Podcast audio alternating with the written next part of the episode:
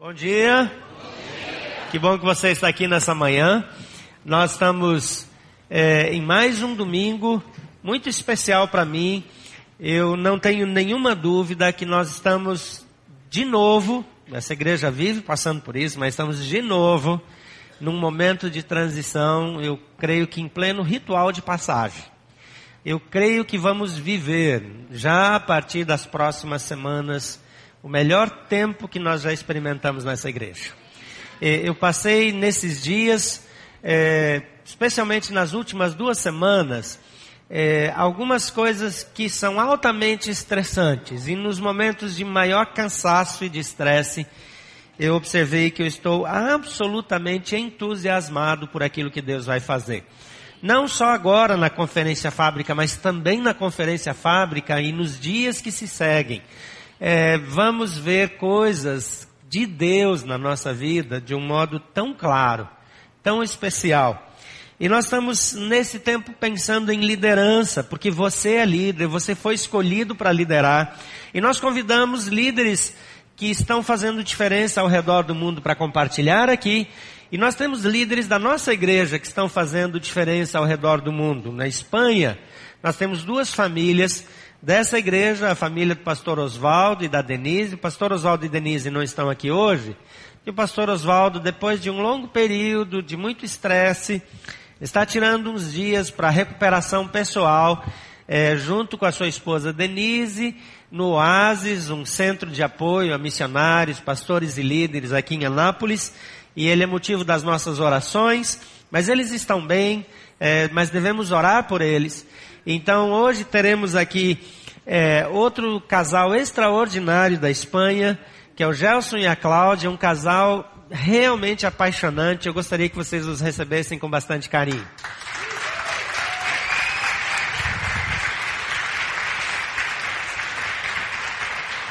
Há vários anos atrás, eu fui visitar o Gelson e a Cláudia. Eles tinham mudado há pouco para Málaga. E Málaga é uma cidade fenomenal da Espanha. Eu não conhecia Málaga. Eu, na verdade, nunca tinha nem ouvido falar por ignorância, porque eu sou uma pessoa meio, meio ignorante da roça, assim. Então, não sabia que Málaga era aquele espetáculo que Málaga é.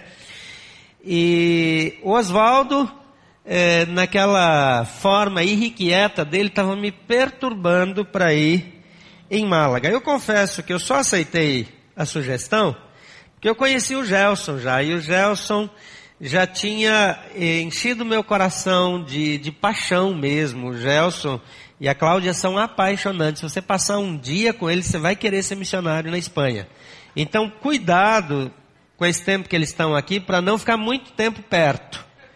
Porque esse negócio é contagioso. Eu fiquei lá em 15 minutos de conversa. Eu já estava decidido a mudar para a Espanha. Não deu para mudar para a Espanha, mas já arrumei tanta confusão por causa de Málaga. Nesse tempo, Gelson me enrolou direitinho e, e é um tempo de muita bênção. Gelson e Cláudia é, têm filhos que já são jovens, que estão também servindo na Espanha. Eu gostaria de começar com você, Cláudia. Fala um pouquinho da sua família, do tempo que vocês estão na Espanha também, como é que são as coisas por lá para vocês. Bom dia, família. É um prazer estarmos aqui com vocês e o pastor pergunta da família. Nós levamos em, na Espanha 25 anos. Faz 25 anos que Deus nos chamou para terras espanholas. E 25 anos nós largamos tudo e fomos para lá. E eram tempos difíceis, e, mas nós fomos com o chamado de Deus obedecendo. Nós fomos recém-casados, tínhamos um ano de casado quando a gente foi para o ministério na Espanha e lá nasceram os nossos filhos. Então a, mais velha, Gabriela, tem 23 anos, ela é casada já com um missionário espanhol, ela casou lá com um espanhol. Gabriela, 23, o Joshua tem 20 e é solteiro, lindão, garoto. E a, a Michelle... propaganda não estava combinada aqui. Vocês calma aí, meninas. Conversa de mãe nunca é muito confiável. A Michelle está fazendo hoje 18 anos. Linda também, uma gata. Mas nós temos três filhos, nasceram na Espanha. São espanhóis e brasileiros, né? Então, Então, o nosso primeiro idioma deles, naturalmente, é o espanhol e o segundo é o português. Nós falamos muito português em casa para eles não perderem o português. Mas essa é a nossa família agora lá na Espanha. Gelson, Málaga é uma cidade extraordinária. Vocês moraram em outras cidades antes, mas parece que chegaram em Málaga agora para ficar. E não só criar raízes, mas a partir de Málaga é, causar impacto em toda a Europa e para onde Deus quiser levá-los. Isso já fez vocês atenderem refugiados na Grécia, por exemplo, e, e socorrer os refugiados em Málaga, e nós ficamos muito emocionados aqui com imagens que nós recebemos daquele socorro para os refugiados. E em pouco tempo, Málaga já é uma igreja inspiradora. Eu queria que você falasse um pouquinho de Málaga e um pouco é, do trabalho, do que vocês fazem na igreja, de como as coisas acontecem ali. Bom, Málaga é, é a cidade no extremo sul da Espanha. De fato, nós estamos de cara para Marrocos, nos dias claros de, uh, de sol. Dá para ver a silhueta de Marrocos do outro lado do estreito. Uh, estamos de cara para o Mediterrâneo. É uma cidade, uh, eu sempre digo que eu, como carioca que sou, que é um rio que funciona bem, um Rio de Janeiro que funciona bem. Tá? Então, a climatologia, o mar, tudo é muito parecido com o Rio de Janeiro, a comida é ótima, a, a, o povo é muito querido, gente muito simples e ao mesmo tempo muito acolhedora, né?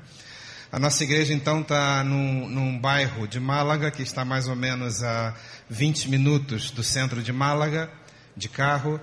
Ah, e como igreja nós temos um edifício que o Senhor nos deu faz vinte e tantos anos atrás, construído pela igreja de Willow Creek, em Chicago.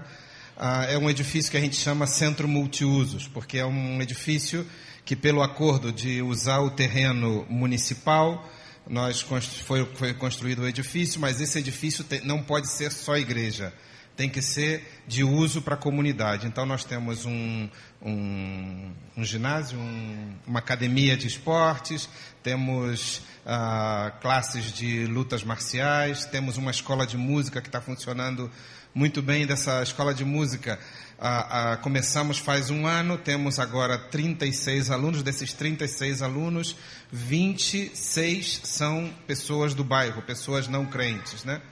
Ah, temos agora uma, uma academia também, uma, um curso para formar as pessoas que vão fazer prova para a polícia. Ah, então nós temos esse curso que é dado por policiais ali da, da, da região, vizinhos nossos.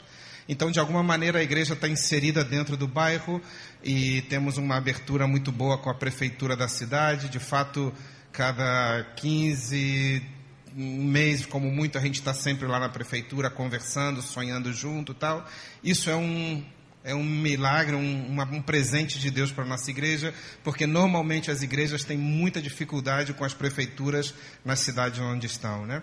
Ah, e como igreja a gente tenta se meter na sociedade dessa maneira, servindo e mostrando o amor de Deus através dessas coisas. Uma última coisa que nós fazemos, assim que eu gosto de lembrar, é um English Coffee que nós temos nas segundas-feiras pela tarde, que nós pedimos às pessoas da igreja que sabem conversar em inglês o inglês é, um, é uma coisa difícil na Espanha. O espanhol não é muito chegado ao inglês, né? Ele, ele é orgulhoso da língua dele. Então, nós abrimos esse espaço no, no, no recepção da igreja e cada vez está vindo mais gente, espanhóis que vêm só para conversar em inglês e nessa conversa a gente consegue apresentar o amor de Deus, apresentar tudo aquilo que nós cremos, né? E são iniciativas simples, mas que estão dando muito certo, graças um a Deus. Um dos valores presentes no nosso dia a dia essa questão de reconhecermos que a igreja não existe para servir os seus membros, mas para servir os seus não membros. E vocês fazem isso tão bem que agora vocês já estão abrindo um novo ponto no centro de Málaga. Eu queria que você explicasse um pouquinho as razões de fazer isso, como que isso está acontecendo, só para nossa igreja ter uma ideia. O espanhol, principalmente o espanhol que não é de Barcelona nem de Madrid, a pegar o carro e meia hora para ir para a igreja, isso é muito longe. seja, isso não entra na cabeça dele, né? Então, nossa igreja está a mais ou menos 20 minutos, meia hora do centro de Málaga. O centro de Málaga tem mais de 300 mil habitantes e poucas igrejas e, e, não, e, essas igrejas não estão conseguindo chegar à juventude uh, de Málaga. Então, faz dois anos nós começamos a orar sobre isso e colocamos de Deus: Senhor, a gente já tem um montão de trabalho aqui, mas a gente gostaria muito de chegar no centro de Málaga. Então, há dois meses atrás, tivemos, depois de tomar um tempo de oração e de certificar: olha, o Senhor está nos levando nessa direção, nós conseguimos entrar em acordo com um hotel de Málaga. Então, uma vez por mês, o último domingo do mês, nós estamos tendo de manhã nossa celebração lá no Centro Multiusos e pela tarde, nossa celebração ali nessa sala desse hotel. Ah, o hotel nos abriu as portas, são milagres de Deus também, que o hotel ao contrário, muitos hotéis colocam dificuldades. Esse é o melhor hotel da cidade e nos disse: olha, o que vocês precisarem, nós estamos aqui. E na primeira reunião nós tivemos 135 pessoas. Dessas 135, ah, 45 pessoas eram não crentes e não eram da nossa igreja. Ou seja, na primeira reunião.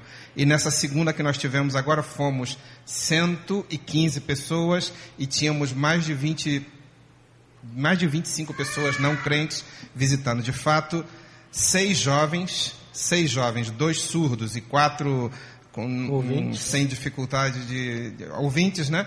Pediram para conectar com a igreja e poder assistir aos nossos grupos de conexão.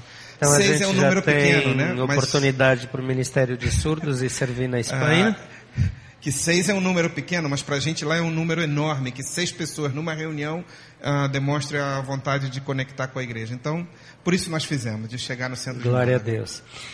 Eu não tenho muito tempo, eu gosto muito deles e de conversar com eles, e, e, mas eu ainda preciso pregar hoje, então não posso continuar.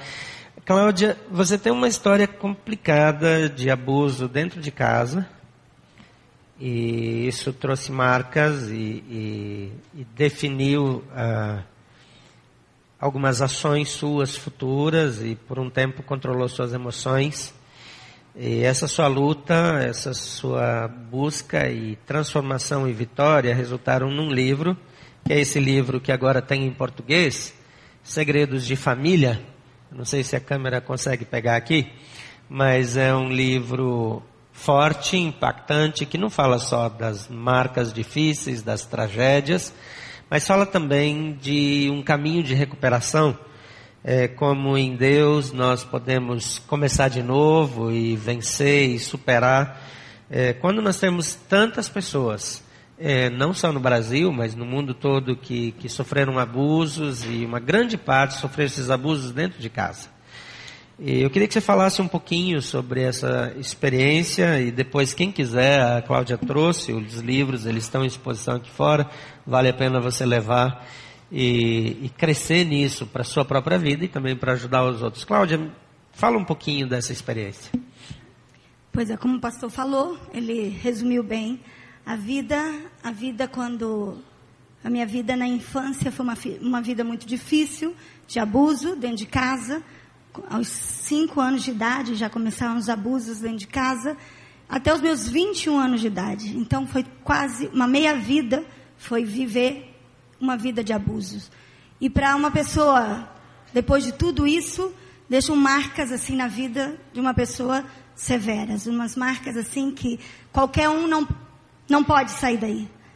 E, mas o livro foi, foi escrito para quando eu comecei a falar sobre o meu testemunho, a dar meu testemunho, a conversar com pessoas, eu vi que não eram poucas pessoas. E eu vi que no meio da igreja há muitas pessoas com marcas seja de abuso físico, espiritual, abuso emocional, abuso sexual, qualquer tipo de abuso. E nessas marcas, às vezes a gente vem para a igreja e a gente diz: Uau, eu aceitei Jesus, tudo passou, tudo mudou, a minha vida é nova. Mas às vezes a gente pensa, a gente às vezes quer pôr uma máscara, vamos para a igreja, acabou tudo, mas a gente não trabalha aquelas marcas que ficaram lá atrás. Então, o meu livro nasce de tudo isso. Para pessoas, e para quem é esse livro? Para quem quer ler. Eu não fui abusada. Alguém pode dizer, eu não fui abusada, eu não conheço. Mas talvez você possa ajudar, através desse livro, a entender as pessoas que passaram por esse, por esse caminho difícil. Ajudar a, a, pessoas que estão do teu lado e às vezes a gente nem pensa ou nem considera que tem pessoas ao nosso lado que estão sofrendo algum tipo de abuso. E como ajudá-la? Como recuperar essas pessoas? Como, como Deus pode mudar, restaurar e fazer assim algo novo? E eu sempre digo que na vida você tem duas opções. Você pode decidir ser vítima a vida toda ou pode ser decidir ser uma mulher ou um homem vitorioso em Cristo Jesus. Amém. Amém. Glória a Deus. Muito obrigado pelo tempo de vocês. Eu sei que o tempo é curto. Deus abençoe. Podem expressar gratidão. Orem por eles. São uma família muito querida. Que Deus os abençoe. Gostaria de orar mais uma vez. Pai, nós bendizemos o teu nome, porque em ti nós somos mais do que vencedores. Obrigado pela igreja na Espanha, pelo grande crescimento da igreja em Málaga, da igreja em Uelva. Obrigado pela vida do Gelson, da Cláudia, dos seus filhos, pela vida eh, do Oswaldo, da Denise, do Domini, do Henrique. Que o Senhor possa abençoar essas famílias que o Senhor possa usá-los cada vez mais para a tua glória e que o Senhor use a nossa igreja também como referencial e bênção para aquele país e para toda a Europa. Nós oramos em nome de Jesus. Amém. Nós estamos terminando uma série de mensagens, que é uma série baseada na Conferência Fábrica, e quando nós começamos a Conferência Fábrica, nós eh, pensamos em três passos descobrir, capacitar e produzir. Hoje nós queremos falar sobre esse último passo na liderança e é na sua liderança, que é o passo de produzir. Mas quero relembrá-los rapidamente que no primeiro domingo nós falamos sobre a descoberta. E você precisa descobrir o líder que há em você. Muitas pessoas não se consideram líderes. A gente já fez essa pergunta várias vezes e o número de pessoas que se vê como líderes é impressionantemente pequeno.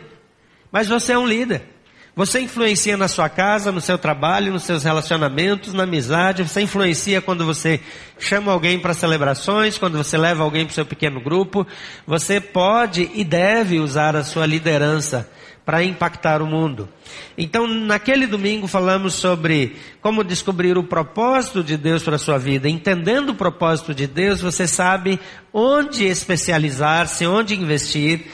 Falamos sobre descobrir o potencial da sua paixão. Deus colocou uma paixão no seu coração. Essa paixão é a resposta que você dá àquela razão para a qual você foi criado.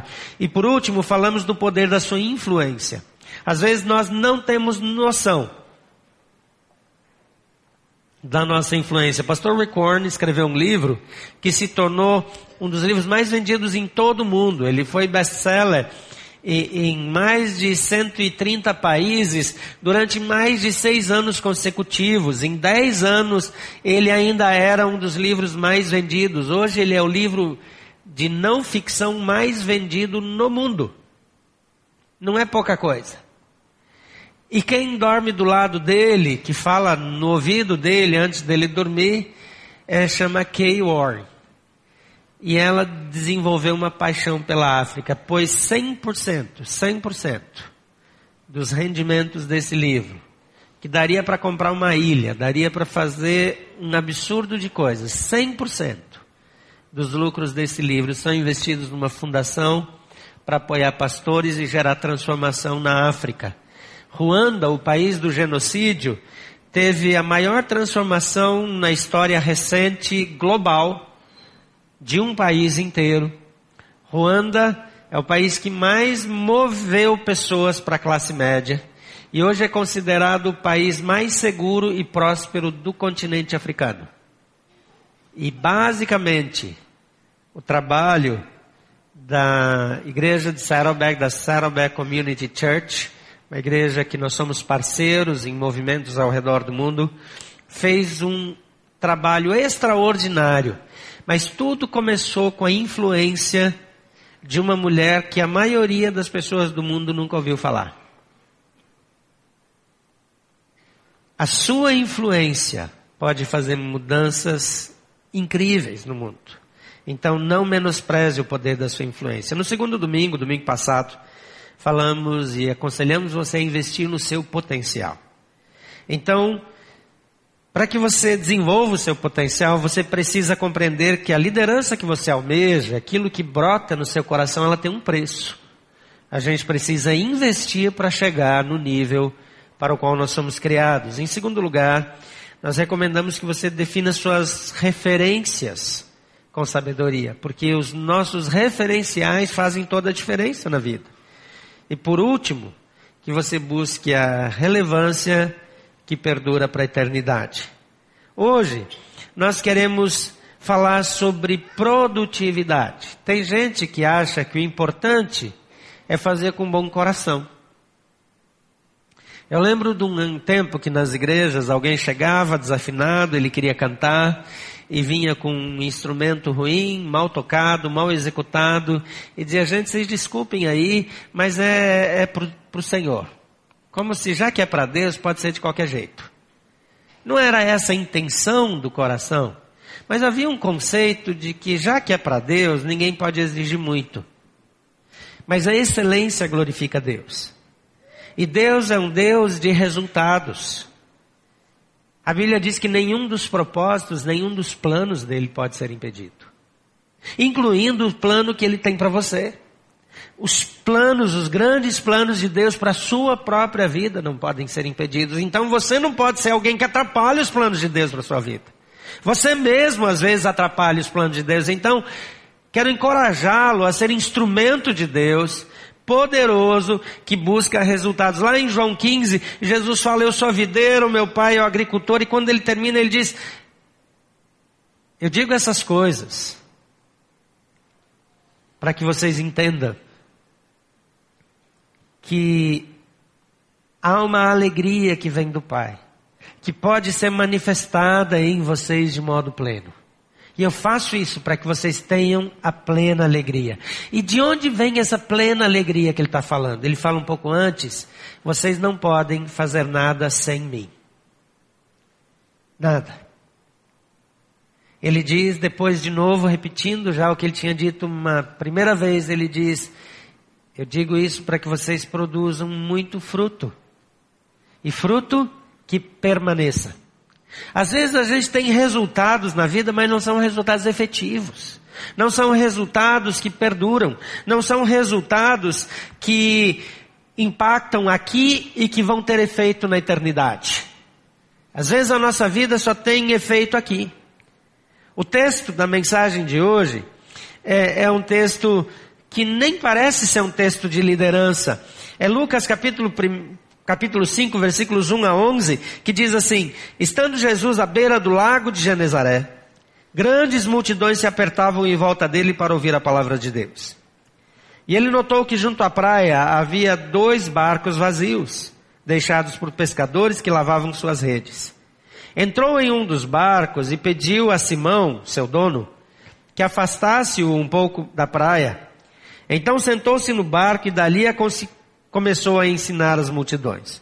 Uma das coisas que ah, Jesus precisava usar naquela época, que não tinha microfone, não tinha megafone, não tinha nada, era aproveitar a natureza e as leis da natureza para ensinar. Então, quando sentavam no monte, a voz tende a subir. Jesus costumava ficar na parte mais baixa, as pessoas subiam e ele falava daqui para lá, e isso ajudava fazer com que todos ouvissem. No caso aqui do mar da Galileia, ou do lago de Genezaré, é a, é a mesma coisa, tá? Então ele entra um pouco no mar, entra um pouco no lago. O vento se encarrega de levar os sons do mar para a terra. As pessoas estavam em volta da praia. Então ele entra no barco, se afasta um pouco e dali ele consegue falar. Primeiro ele fica numa distância segura, porque as pessoas vinham apertando ele. Então ali o mar, a água é o limite. Então as pessoas ficam ali, ele se afasta um pouco para que a voz possa ser projetada. E o texto continua dizendo que quando terminou de falar, disse a Simão, dono do barco, agora vá para onde é mais fundo e lancem as redes para pescar. Simão respondeu, mestre, trabalhamos duro a noite toda e não pescamos nada. Mas por ser o Senhor quem nos pede, vou lançar as redes novamente. Desta vez as redes ficaram tão cheias de peixes que começaram a se rasgar. Então pediram ajuda aos companheiros do outro barco. E logo os dois barcos estavam tão cheios de peixes que quase afundaram. Quando Simão se deu conta do que havia acontecido, caiu de joelhos diante de Jesus e disse: Por favor, Senhor, afaste-se de mim, porque sou homem pecador. Pois ele e seus companheiros ficaram espantados com a quantidade de peixes que haviam pescado. Pois assim como seus sócios, Tiago e João, filhos de Zebedeu, Jesus, assim como seus sócios, tô, deixa eu ler de novo para arrumar isso. Pois ele e seus companheiros ficaram espantados com a quantidade de peixes que haviam pescado, assim como seus sócios, Tiago e João, filhos de Zebedeu. Jesus, porém, respondeu a Simão, não tenham medo, de agora em diante você será pescador de gente. E assim que chegaram à praia, deixaram tudo e seguiram a Jesus.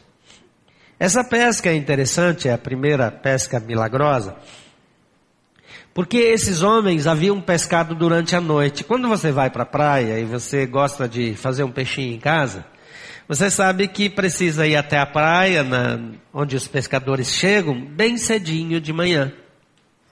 Porque eles voltam da noite de pescaria.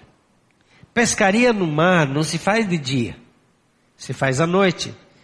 Claro que aqueles barcos que vão em alto mar, etc., também pescam durante o dia. Mas o lago de Genezaré é, é um. Primeiro que é um lago. Ele é chamado de mar muitas vezes, mas ele, no seu ponto mais longo, naquela época, ele tinha aí 13 quilômetros de travessia. Então, ele é grande, mas não é uma experiência de mar alto. E eles não usavam barcos tão grandes, eram barcos menores. Era um barco que dava para facilmente ele movimentar um pouco, para Jesus ficar sentado dentro dele. Não era uma embarcação enorme, de grande porte. A gente ainda vê alguns barcos quando visita aquela região que eram mais ou menos o tipo de barco que aqueles discípulos usavam para pescar. E não fazia sentido começar a pescar de novo de dia, quando à noite não havia peixe algum. E aqui vem algumas lições para nos tornar líderes produtivos, para sermos líderes bem-sucedidos, líderes de alta performance. Então, em primeiro lugar, para se tornar esse líder produtivo, submeta-se à liderança de Jesus. É interessante que quando a gente está falando, para você ser um líder com essas características, deixe de ser líder. Escolha a liderança de alguém. A primeira grande decisão de um líder de alta performance é quem irá influenciá-lo, quem irá liderá-lo. Quando eu não escolho bem as minhas influências, o resultado do meu trabalho é afetado. Então não se sinta com permissão de considerar que você está fora disso. Porque você é um líder, ainda que você não reconheça. E se você não tiver pessoas que o influenciem, que a influenciem, se você não tiver referenciais na sua vida, a sua liderança, o seu impacto será minimizado. E ele precisa ser potencializado. E para potencializar a sua liderança, você sempre precisa olhar para líderes que estão à frente de você, adiante de você. Rick Warren diz que só os tolos não aprendem com aqueles que estão mais adiante. Não importa a área que você atua. Seja um profissional público, seja um atleta, seja um profissional liberal. Quando você para de aprender, você começa a ficar para trás. Porque tudo evolui ao seu redor. Todas as coisas mudam, todos crescem ao seu redor. Quando você parou de crescer, você começou a encolher a sua liderança. Então cresça, escolha bem quem você vai influenciar. Os primeiros três versículos, mais uma vez, diz assim: Estando Jesus à beira do lago de Genezaré, Grandes multidões se apertavam em volta dele para ouvir a palavra de Deus, e ele notou que junto à praia havia dois barcos vazios, deixados por pescadores que lavavam as suas redes, aqueles que tinham só colhido sujeira. Ah, nós estávamos eh, na praia no Nordeste há poucas semanas atrás, descansando alguns dias, e tinha um pessoal que fazia um arrastão com uma rede. Então eles colocavam a rede e bem cedinho eles vinham puxando essa rede, e aí eles precisavam tirar o que tinha de alga que saía daquela rede, e, e, pedra, e lixo. Então ficava um monte de lixo na praia, e eu fiquei pensando, será que eles vão deixar esse lixo aí ou vão recolher? E eles deixavam. Mas, mas não era essa parte. É, a questão é que no meio daquilo tudo eles tinham que separar, aí tirava camarão, aí tirava um siri, aí tirava um peixinho, Vinha pouco peixe, pouca coisa aproveitável, mas lixo, sujeira, vinha muita coisa. Então as redes que eram jogadas lá no lago de Genezaré, elas vinham também com muito lixo, com muito material orgânico, é, é, com muita planta presa. E dava trabalho limpar. Depois você ficou frustrado uma noite inteira sem pescar. Nada. E você está acabando de limpar as redes, porque eu imagino Jesus ensinando e eles ali continuaram o trabalho deles. Eles não pararam de limpar, eles estavam ali limpando as redes e devem ter continuado. E quando Jesus está acabando de ensinar, eles também estão terminando seu trabalho, porque tinha muita rede, tinha muita coisa para limpar. É um trabalho manual, chato. Bom é tirar peixe da rede, tirar sujeira não é bom. E aí quando finalmente eles terminam aquele trabalho chato, Jesus diz, ó, oh, vai lá para o fundo e joga de novo. Eles ficam pensando, poxa, a gente acabou de limpar. Agora que está na hora de a gente ir embora para descansar, para de noite tentar de novo, a gente vai lá sujar a rede de novo, para ficar mais três, quatro horas limpando outra vez. Que negócio mais sem graça. Que proposta mais absurda. Aquele momento, naquele contexto de Simão, chamado Pedro, e os demais pescadores, era um momento de dizer, olha Jesus, não vai rolar. Era um momento de decidir, de desistir. Era um momento de dizer, não funciona pescar hoje, não dá de dia, não é prático, não se pesca de dia aqui. Nós acabamos de limpar as redes. Mas ele diz: Eu vou fazer. Eu vou obedecer. Eu vou trabalhar. Eu vou deixar que o seu conselho tenha valor para mim. Você pode imaginar alguém que conhece mais de pescaria do que quem é pescador profissional? Eu, quando morei um tempo em Santa Catarina, eu ia pescar com um amigo que ele tinha barco e ele tinha casa na beira do mar, na praia. Então era tudo de bom. A gente pegava o barco dele, era um barco bom, entrava mar adentro. E eu gosto de pescar, mas eu não entendo de pescaria. Então ele dizia: agora é hora da gente usar anzol e linha. Aí de repente a gente ouviu um som. E aí ele me mostrou no mar assim, o um mar azul, limpinho, transparente, uma mancha escura. Eu achei que, que fosse a sombra de alguma nuvem. Mas eu olhei para cima, o céu continuava céu de brigadeiro. Ele falou: Isso é um cardume. Ouve o som deles. Eu nunca tinha percebido essas coisas. Ele falou: agora é a hora da gente jogar uma tarrafa quando eles passarem por aqui. E aí a gente vai pegar mais do que qualquer coisa que a gente pudesse pegar o dia inteiro. Os pescadores podiam dizer: Olha, Jesus, não leva mal, não. O senhor não tem experiência nenhuma como pescador. O senhor não tem ideia o senhor não sabe, por exemplo, que a hora de pescar aqui nesse lago é à noite. O senhor não tem ideia de como se faz, a gente sabe. Eles eram os líderes naturais. Eles eram as pessoas que podiam determinar e dizer: olha, o melhor jeito de fazer é esse daqui.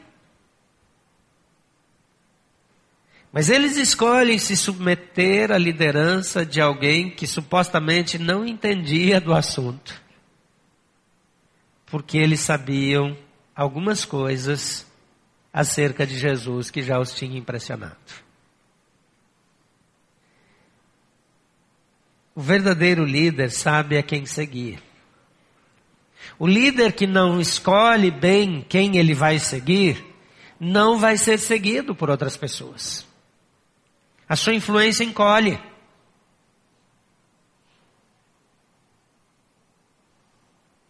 Aprender com outras pessoas é um grande exemplo que um líder dá.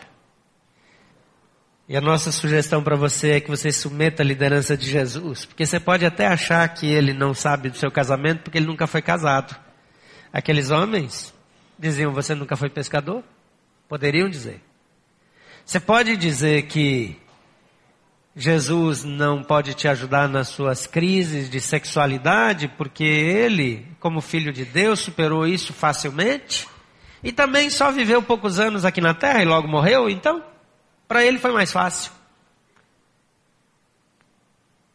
Talvez eu possa dizer que ele não pode te ajudar na educação dos seus filhos, porque ele não teve filhos. Ele nem casou, nem filhos teve. Esses pescadores podiam ter dito a Jesus: Não se meta, o senhor não é pescador. Quando nós não queremos ouvir a boa voz de Deus, nós sempre teremos um argumento. Mas verdadeiros líderes sabem quem eles devem ouvir. Ouça Jesus. Ouça Jesus. Em segundo lugar, persevere sob a liderança de Jesus. Nós costumamos tomar decisões. Nós tomamos decisões o tempo todo. O problema é que nós não permanecemos nessas decisões. Às vezes nós tomamos decisões excelentes, excepcionais. Mas depois de um tempo a gente desiste. A gente esquece. A gente muda de ideia. A gente se arrepende. Verdadeiros líderes têm convicções inabaláveis. Quantas vezes as pessoas foram contra as decisões, o caminho, as escolhas de homens que mais tarde se mostraram como líderes extraordinários? O capítulo 5, versículo 4 a 7 diz: Quando terminou de falar, disse a Simão: Agora vá para onde é mais fundo e lancem as redes para pescar. E Simão respondeu, mestre, trabalhamos duro a noite toda e não pegamos nada, mas por ser o Senhor quem nos pede, vou lançar as redes novamente. E dessa vez, as redes ficaram tão cheias de peixes que começaram a se rasgar. Então pediram ajuda aos companheiros do outro barco. E logo os dois barcos estavam tão cheios de peixes que quase afundaram.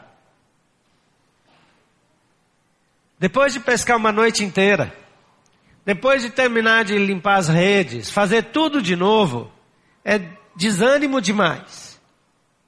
Havia uma razão para fazer, havia um mestre, um rabi, dando uma instrução, como eu já disse, um rabi que não tinha experiência como pescador, mas que supostamente sabia coisas que eles não sabiam, por isso ele era rabi, porque ele conhecia coisas. Quantas vezes na nossa caminhada nós queremos desistir de alguma coisa? E nós não estamos prontos para retomar e continuar. Por isso eu acredito que eles tinham mal acabado de limpar as redes. Você não quer limpar redes, eu tenho certeza. É bonito ver os pescadores fazendo isso. Mas quando você vai tirar sujeira das redes, você vai encontrar lá um pequeno caranguejo que vai machucar o seu dedo. Você vai encontrar lá a, alguma coisa lá que pode queimar sua pele. Você vai ter algumas experiências não muito agradáveis no processo de limpar uma rede. Você vai botar a mão em alguma coisa nojenta. Algumas daquelas ramificações ficam grudadas naquele nylon da rede que parece que não querem sair nunca. Você encontra partes da rede que se romperam. E aí você precisa remendar aquilo, você precisa pegar outro pedaço de nylon e, e fazer uma emenda. Dá trabalho. É hora de parar. É hora de ir embora. Eu comecei a fazer um torcicolo. Eu estou com umas fitas aqui meio escondidas de vocês. Que a Thaís colocou ontem. E quando ela terminou de mobilizar e, e, fazer tudo, já era umas seis horas da tarde. E eu ainda estava com dor de cabeça, com bastante desconforto, o pescoço continuava duro. E ela disse assim: O que é que eu faço com o Senhor? Pastor, acho errado ela me chamar assim, eu fico uns 20 anos mais velho. Mas ela falou: O que é que eu faço com o Senhor? Eu falei: Faz igual aquele pessoal na fila de imigração, diz: O próximo da linha Pega o próximo, larga para lá e pega o próximo. Não é assim que muitas vezes a gente faz. Quem é o próximo? É que não deu certo. Uma das coisas geniais na Bíblia é que Deus usa um exemplo lá em Jeremias e ele compara o povo dele com barro. E ele diz: quando o formato do vaso que o oleiro está fazendo não fica bom, ou quando o vaso se quebra na mão dele, ele amassa o barro outra vez e faz tudo de novo. Imaginou se a comparação fosse com o ferreiro? Porque quando o ferro na mão do ferreiro não dá certo, ele joga fora e pega outra peça. Que aquele ferro que foi aquecido no fogo, resfriado, aquecido, resfriado, ele não presta mais, ele não serve mais para o propósito. Então ele descarta. O oleiro não descarta a matéria-prima e Deus diz que ele é o oleiro. Ele não desiste. Esses homens precisaram de um encorajamento, eles precisaram de uma motivação. E a motivação não era o desafio, a motivação era quem estava propondo o desafio. Deixa eu dizer uma coisa para você: os desafios que Deus tem para a sua vida serão alcançados desde que você não desista. Sempre é cedo demais para desistir. Deus não coloca um desafio diante de você que não possa ser alcançado. Na força do Senhor, no poder dele, ele não desiste. Então não desista de você mesmo. Não desista dos seus sonhos, não desista dos projetos que Deus colocou em seu coração. Líderes de alta performance sabem em quem podem confiar. Confie em Jesus. Líderes de alta performance sabem quando fazer concessões. Pedro diz: Olha, Senhor, não tem nenhum motivo humano para que eu continue, mas eu vou fazer uma concessão, porque é o Senhor que está falando. Eu vou fazer diferente. Eu vou abrir uma exceção. E a gente vai fazer. Não faz sentido. É trabalho à toa. Todo mundo vai reclamar. Os meus funcionários vão fazer cara feia. Os meus sócios vão questionar. Mas nós vamos, porque quem falou foi o Senhor. Um dia Deus olhou para você. Um dia o Senhor olhou para você e disse: Você é meu filho amado, eu tenho prazer em você. Um dia Deus olhou para você e você não existia ainda, você era um projeto, você estava lá, lá no computador do céu. E ele olhou para a aparência que você ia ter. E a Bíblia diz que Deus preparou boas obras para que você andasse nelas. A Bíblia diz que Deus desenhou um caminho para que você trilhasse. A Bíblia diz que Deus tinha realizações para que você as completasse no seu tempo de vida. E talvez você esteja diante de um momento para desistir. Aqui tem homens que trabalharam a noite inteira, que limparam redes uma boa parte da manhã. Eles não têm mais motivo para continuar. Talvez quando você olha para o seu casamento, você diga, eu não tenho mais motivo para continuar. Talvez quando você olha para os seus filhos, você diga, eu não tenho mais motivos para continuar. Talvez quando você olha para sua forma física, você diz, eu não tenho mais motivo para ir para academia. Talvez quando você olha para sua situação financeira, diz, eu não tenho mais motivo para tentar pagar as minhas contas. Talvez você esteja diante de uma situação impossível de ser superada. O ambiente, a situação, a circunstância da impossibilidade é o ambiente perfeito para preparação do milagre que irá acontecer logo ali na frente. Porque Deus não desiste de você. Então não desista de si mesmo. Em último lugar, para se tornar um líder produtivo, um líder produtivo, assuma a sua posição no reino de Jesus. O versículo 8 a 10 diz: Quando Simão Pedro se deu conta do que havia acontecido, ele caiu de joelhos diante de Jesus e disse: Por favor, Senhor, afaste-se de mim, porque sou homem pecador. Pois ele e seus companheiros ficaram espantados com a quantidade de peixes que haviam pescado, assim como seus sócios, Tiago e João, filhos de Zebedeu. Jesus respondeu a Simão: Não tenha medo. De agora em diante você será pescador de gente. E o texto continua dizendo que eles, deixando tudo, o seguiram. Quando os pescadores chegavam de manhã, eles faziam uma seleção dos peixes. Os peixes de valor comercial iam para um lado. Os peixes de baixo valor comercial iam para um monte do outro lado. Esses peixes, junto com alguns outros é, peixes e, e animais aquáticos não úteis, não comercializáveis, eram colocados nesse monte. E as pessoas mais pobres, elas chegavam nesses montes e recolhiam aquilo que queriam. E aquilo era uma maneira também de supri-los. Então, aqueles que eram mais generosos, colocavam algum peixe melhor de lado.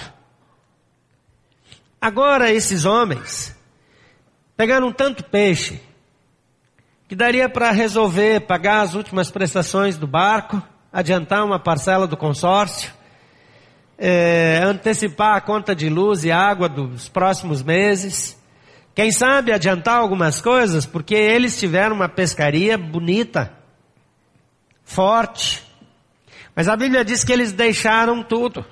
Naquele dia, a decisão deles, o simples fato de decidirem seguir Jesus, serviu de suprimento para tantas pessoas. Porque aqueles peixes não foram desperdiçados. Eles foram para as casas das famílias que quiseram levá-los. E Jesus diz para eles: Eu tornarei vocês pescadores de gente. A pesca era o ganha-pão deles. A pescaria tinha a ver com a situação financeira, com ajuntar para ter. Quando eles recebem o chamado de Jesus e atendem o chamado de Jesus, eles não trabalham mais para ter, mas a ação deles leva outros a terem. Quando eles deixam de trabalhar por aquilo que é perecível, eles já não vão concentrar mais em conquistar recursos financeiros, mas eles vão começar a juntar recursos de valor eterno, que vão durar por toda a eternidade. Há uma transformação nesse chamado. Há uma transformação. Em Jesus nós recebemos nova identidade. Nós deixamos de ser definidos como pescadores ou como pecadores, mas nos tornamos pescadores de gente. Todos nós somos pecadores. Mas Jesus, quando chega um homem e diz: Senhor, eu vou seguir o Senhor, eu vou andar com o Senhor por toda a minha vida, mas antes, me deixa enterrar meu pai. Antes, deixa eu esperar meu pai morrer. Antes, deixa eu cumprir as minhas obrigações familiares. E Jesus diz, deixa os mortos enterrar seus próprios mortos. O que Jesus está dizendo é que sempre vai ter gente para aquele trabalho trivial do dia a dia. Sempre vai ter muita gente para cuidar de coisas desse mundo. Mas você foi chamado para cuidar de coisas maiores, melhores, superiores, de valor eterno, que durarão por toda a eternidade. Você não é uma pessoa qualquer. Lá em João 15, 5, Jesus diz: Eu sou a videira verdadeira, vocês são os ramos. Quem permanece em mim, eu nele produz muito fruto, pois sem mim vocês não podem fazer coisa alguma. A nossa liderança precisa fluir do nosso chamado. Estar conectada a Jesus, porque Ele mesmo diz: sem mim nada podemos fazer. Você vai influenciar pessoas, vai marcar a vida de gente que nem pediu nada para você. Mas para que você seja esse líder, você precisa ter a atitude dos discípulos. O versículo 11 do capítulo 5 dizia assim que chegaram à praia, deixaram tudo e o seguiram. Uma pescaria como essa era o alvo diário deles. Pescar muito era o sonho. Ter alta produtividade era a meta deles. Agora eles alcançaram essa meta. Mas essa meta se mostrou sem valor. Porque para eles, pegar peixe já não tem mais o mesmo impacto de antes. Tem muitas pessoas que gastam a sua vida na sua carreira. Mas a carreira passa. O glamour passa. O reconhecimento passa. Você vê homens da política brasileira que eram reconhecidos em seus estados até anos atrás, como verdadeiros heróis estaduais, regionais. Alguns estão aí enrolados com a Lava Jato, com o nome sujo, com a reputação em jogo, alguns já não têm mais reputação. Mas de vez em quando, eu olho para alguns que escaparam sem que a reputação fosse manchada. Eu olho para homens como Tancredo Neves, como Ulisses Guimarães, homens que marcaram a política brasileira como homens do bem, o Ibsen Pinheiro, lá de São Paulo. Alguns homens que não foram questionados, não foram acusados de corrupção. Mas quando você olha para o nosso Congresso, você vê que eles não deixaram nenhum legado. Por mais que você possa acreditar que a história deles foi bonita, o que se seguiu depois da vida deles é feio. A influência deles não durou. Eu fico imaginando a situação de um homem como o Aécio, agora acusado de tanta pilantragem, tanta picaretagem. Quando a gente ouviu as gravações feias dele falando bobagens, você vê que todo aquele discurso é falso, como de quase todos os outros. Qual foi o impacto do avô dele? Que tem um nome bonito na história, na vida dele? Parece que nenhum, a não ser a oportunidade de conseguir uma posição na política nacional. Que tipo de efeito você quer que a sua vida produza? Você pode discordar da minha leitura da política, você pode discordar de mim, de que esses homens foram homens de referência, tudo bem. Mas qual é o impacto que você quer deixar? Qual é o legado que você quer deixar? Esses homens construíram um reino, construíram, deixaram um legado impressionante, porque eles escolheram deixar tudo e seguir a Jesus. Você já teve coragem de tomar essa decisão? O Jim Elliot morreu na Colômbia, num, junto com outros quatro, que estavam determinados a pregar o Evangelho para um, um povo específico daquele país no Equador, perdão, troquei de país aqui, foi lá no Equador que isso aconteceu. Mas Jim Elliot tem uma frase que todo mundo conhece quando ele diz: Não é tolo aquele que abre mão do que não pode reter, para alcançar aquilo que não pode perder.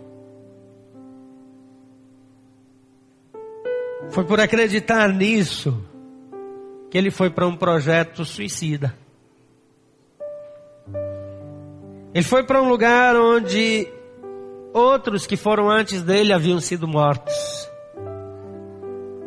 E quando questionado sobre isso, ele diz: Não é tolo aquele que abre mão do que não pode reter. para conquistar aquilo que não pode perder. A caminhada com Jesus começa com abrir mão.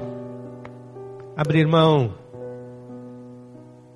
do controle sobre a própria vida, abrir mão do meu do controle sobre o meu próprio destino, abrir mão de fazer o que eu bem entendo, para usar a minha vida como líder, para impactar a vida de outras pessoas a serviço de Jesus Cristo de Nazaré. Não é uma questão de religião. Não se trata de igreja. Se trata de uma escolha de vida. Você já teve esse encontro com Jesus? É quando eu digo Jesus, eu abro mão da minha vida para receber a tua vida, teu projeto, o teu propósito e a tua liderança. Gostaria de fazer essa oração. Gostaria que você que está aqui, ou você que nos acompanha pela internet, ou você que está ouvindo essa mensagem em qualquer tempo, você repetisse também após mim essa oração. Diga comigo, Senhor Jesus eu creio que tu és o Filho de Deus, o líder que pode me levar ao cumprimento do meu real propósito de vida. Nessa manhã, eu o recebo como meu Senhor e meu Salvador pessoal. Entra na minha vida, perdoa os meus pecados, me prepara para aquele projeto que o Senhor tem para a minha vida. Me ajuda a permanecer, a me submeter a Ti, a nunca desistir e a viver tudo aquilo que o Senhor preparou para a minha vida. Em nome de Jesus. Amém. Pode manter seus olhos fechados. Eu quero orar por você. Você que quer fazer dessa oração a sua inclusão no reino de Deus. Você que não está buscando religião, mas quer um relacionamento com Jesus, levante sua mão bem alta. Eu vou orar por você. Mantenha sua mão erguida durante toda a oração. Você que nos acompanha pela internet, pode erguer sua mão também. E eu vou incluí-lo. E o Senhor está olhando para você. Eu não posso vê-lo, mas Deus pode. Então mantenha sua mão erguida enquanto eu oro. Pai querido, cada mão erguida nesse auditório. Assim como pessoas que fazem esse gesto em qualquer lugar do mundo que nos acompanham agora. São pessoas dizendo: Eu quero Jesus Cristo na minha vida. Toma-as em tuas mãos. Transforma suas vidas. Marca suas vidas. Faze delas o tipo de líder que o Senhor quer. Faz com que a vida deles nunca mais seja a mesma. Enche-os com a tua alegria, com o teu perdão.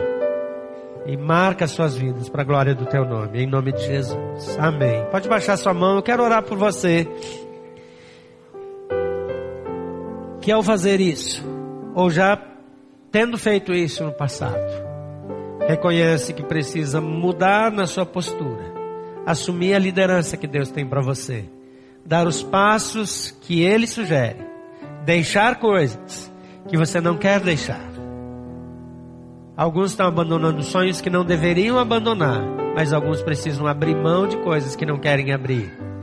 Mas esse é o momento de dizer: Jesus, eu abro mão. Talvez você abriu mão do seu relacionamento com Jesus e com a igreja por causa de frustrações. É hora de reconectar-se com Ele.